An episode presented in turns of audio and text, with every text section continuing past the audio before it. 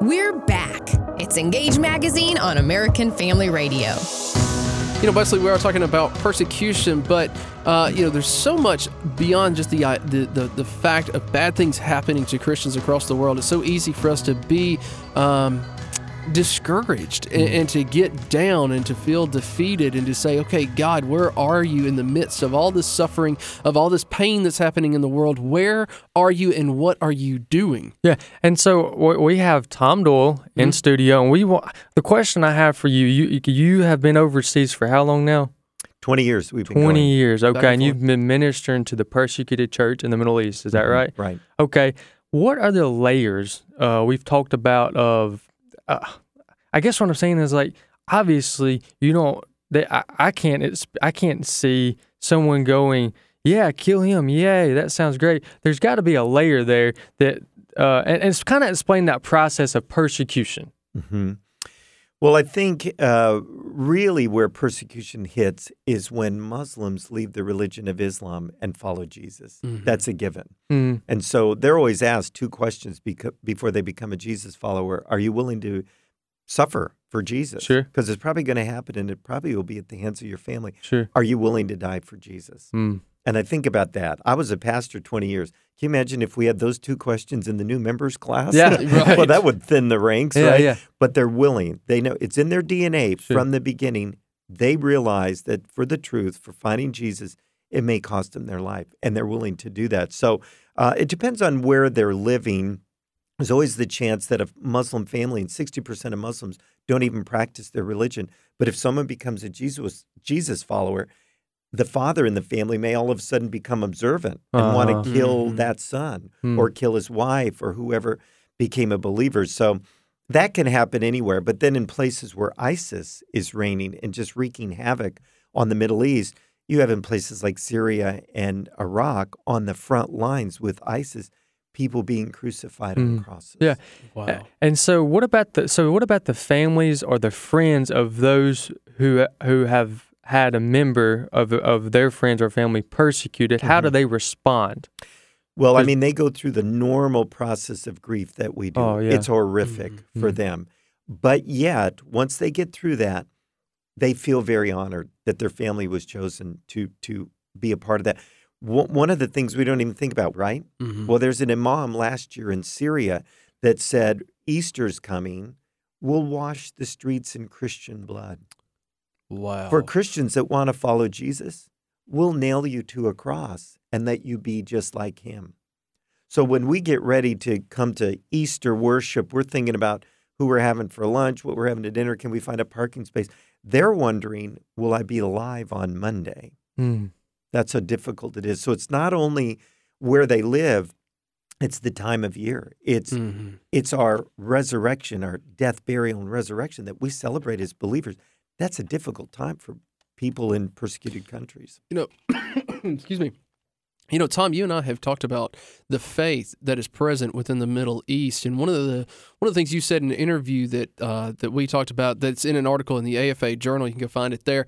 But you said that it's not that they have a super faith; it's the same faith, the same spirit that is available to to all believers everywhere. That's right. Um, but do you think that there? What what do you think it is? Or let me rephrase this question: How can we tap into that mm-hmm. without um, experiencing that harsh persecution?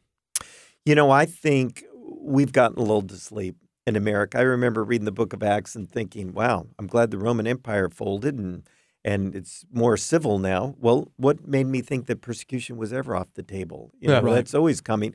Uh, not here yet, but it could be coming.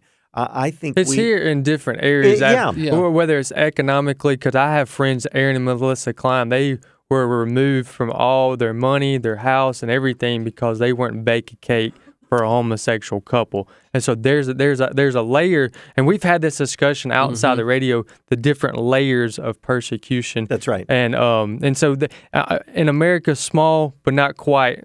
Nowhere near, not, not exactly. it's not that it's not quite nowhere near what you've seen in the Middle East. Yeah, and I think that is kind of interesting yeah. since you talk about yeah. the the cake issue. Uh, Christians are targeted for that. They're I, whenever I hear a story Yeah, like that, I yeah. think I'd love to see them try to pull that off at a Muslim bakery. Right. I don't think that would fly. Right. But I don't think they'd be persecuted either. right. So, but when it comes to the Middle East, you've got everything from losing their jobs to physical persecution to even death. And where we work in Jordan, there's one city that is called the honor killing capital of the world. More people have been killed by their own families in that city than any other place in the world, percentage wise. Mhm. And it's because of them coming to faith in Christ. Mm. And you know, one of the other things I, I, I'm, I'm already, I've, I've only known you for a couple weeks now, and I, I've already learned so much from you. And one of the things that I learned from you this morning, and it was really, or it really reminded me was, is that that, that through persecution, Christians unite. Oh boy. Do Give us an example of that.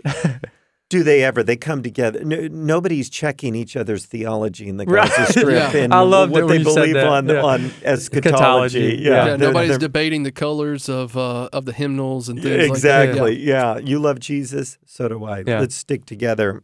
we have seen through this campaign, the the Orange Letter campaign, people coming together from all different walks of Christianity. You know, Jesus said we're one. Mhm. We're one.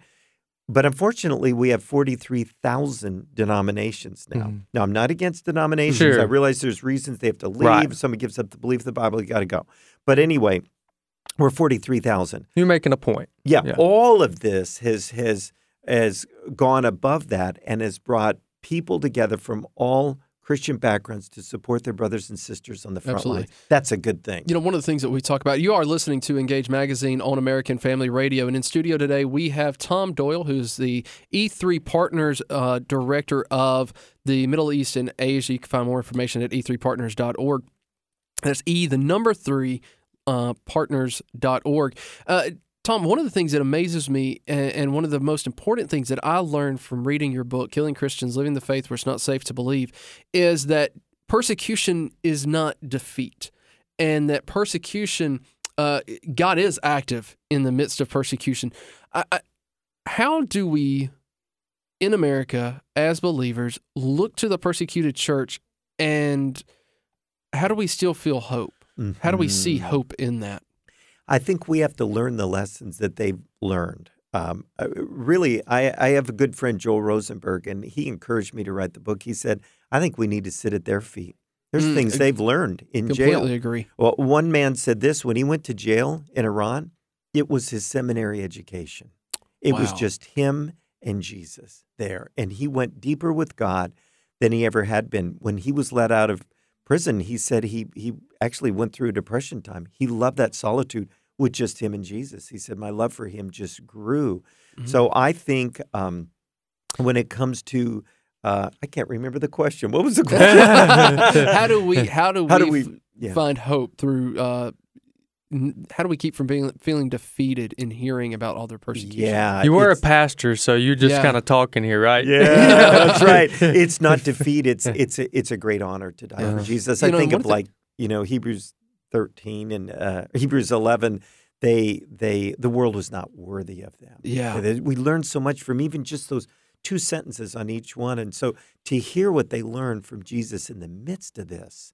Uh, one believer said this that smuggles Bibles in a casket. When I'm in a trial, it's a holy time before the Lord. Mm. I, I, I never even connected those two, but that's what he learned. That's how deep he's gone in his Well, let faith me- with Jesus. Let me ask you a question then. How is it? How can we? Because, and I'm going to use Peter as an example here. No, no way. Well, I wouldn't. I wouldn't deny you, Jesus. No way. Wouldn't do that. Mm-hmm. Not me. Three times he denied Jesus. How is it as Christians can we prepare for persecution, or can we? You know, I think we have to ask ourselves the two questions. Would I be willing to suffer for Jesus? That Mhm. doesn't mean being inconvenienced. Right. That means Mm. suffering for Jesus. Would I be willing to die for Jesus? Amen. We have to look at the goal. We have to look at the end before we're confronted with that possibility. Now, some Christians have been persecuted because they were acting like jerks. We're Yeah. not talking about that. No, no. We're serving Jesus. Everything's on the line. Am I willing to be persecuted? Am I willing to die? That's where I think we have to start. We have And sharing truth and applying scripture in the Middle East can get you persecuted. Well, it Absolutely. can get you killed. Mm. You Yeah. know, and one of the things, one of the quotes from your book that I found absolutely incredible and uh, very convicting was uh, a guy who said every Christian should go to jail at least once for their faith. it's good for you, right? He said the, the only other thing to fear is death, but that's not fearful. We we already died when we came to Jesus. We were born again. We were we're going to be in His arms. Right, and that's the good key. That's the key. Death is not the end, and I think that the persecuted church has a much better understanding of that than than we do. thing. Embrace it. Yeah, absolutely. Yeah. And and you know when you get to that point, it we call it black humor. Yeah. Right, because they can joke about their death and, and these kind of things, but they can actually look forward to their death and say, "I will be in the arms of my Savior Oh, when that day comes." amen. And so, you know, and you were even telling us about the story of a um, a man who was marching to his death, and he was leading people in worship, while he was doing that. T- tell us that story. See, and that's why I think the persecuted church is becoming the face of genuine Christianity globally. People are going back to the, you know what? It is like New Testament times. People willing to die for Jesus. That spreads the gospel. And so, yeah, there was a worship leader. He went on the beach in Libya and was killed by ISIS. And his wife showed us the video before he died, and he was worshiping, singing praises, bringing comfort to the other 20 that were about to lose their head for Jesus. Yes, and I, w- as we discuss persecution, we can't go by without uh, reading the passage from John chapter 15. It said, "If you, if the, this is Jesus speaking, if the world hates you, know that it first hated me before it hated you." And he goes on to talk about being persecuted there. So you're saying this is this is contradictory to the human the human nature Right. here. So you're saying that if we experience persecution and conflict, we can take comfort that we know that we're standing for for Jesus. That's exactly. I mean, yeah, and and Jesus said they're going to hate you because they hate me. Uh-huh. That's where it's at. It's the war on Jesus. yeah. yeah, we could maybe be kind of kind of goes innocent bystanders, but that's all right. it kind of goes back to what you said at the very beginning about how Christians are they're specifically targeted. They are. They Mhm. are. They're the, they're the obvious target in the Middle East. Mm-hmm. Yeah, definitely. And you've been listening to Engage Magazine on American Family Radio. Tom Doyle, tell us the website real quick where they can get information. Yes, it's e3partners.org Yep. and then 838 on All right. Facebook. And we're grateful thank for you. our partnership with you and your partnership with us. Absolutely. Thank you so much, Tom. Again, you've been listening to Engage Magazine on American Family Radio. If you have an idea for a show, you can always let us know at engagefaq at afa.net, engagefaq at afa.net. Otherwise, check us out at engagemagazine.net, where every day we are sharing articles that share truth and apply Scripture.